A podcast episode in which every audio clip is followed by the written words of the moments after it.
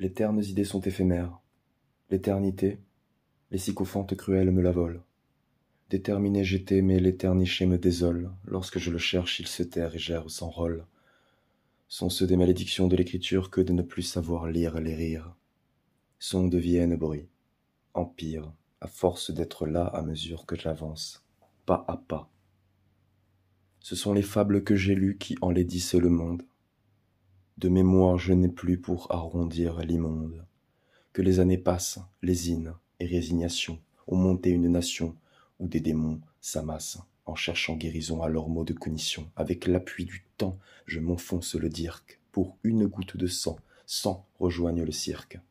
Et ma connaissance empirique de ce spectacle noir puis rose affole de mal comme une tique et me pousse à la prose, car toujours ces dires oniriques sur mon être se déposent comme la rosée matin arrose mes quelques sentiments abrasés.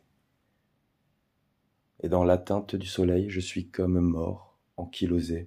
J'attends qu'il lèche mes abcès, j'expose mon être à son deuil.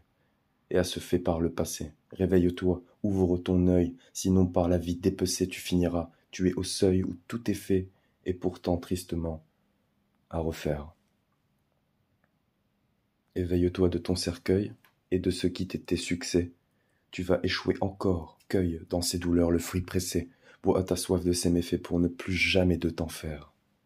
Ceux qui te voient l'ont mérité, ceux qui te cachent sincérité n'auront que la sévérité. Pour contrer la célérité de ce que ton esprit a fait, pensé et où il s'est jeté.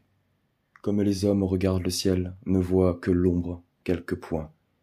Le ciel, lui, voit le noir complet, lointain, démentiel, sans clarté.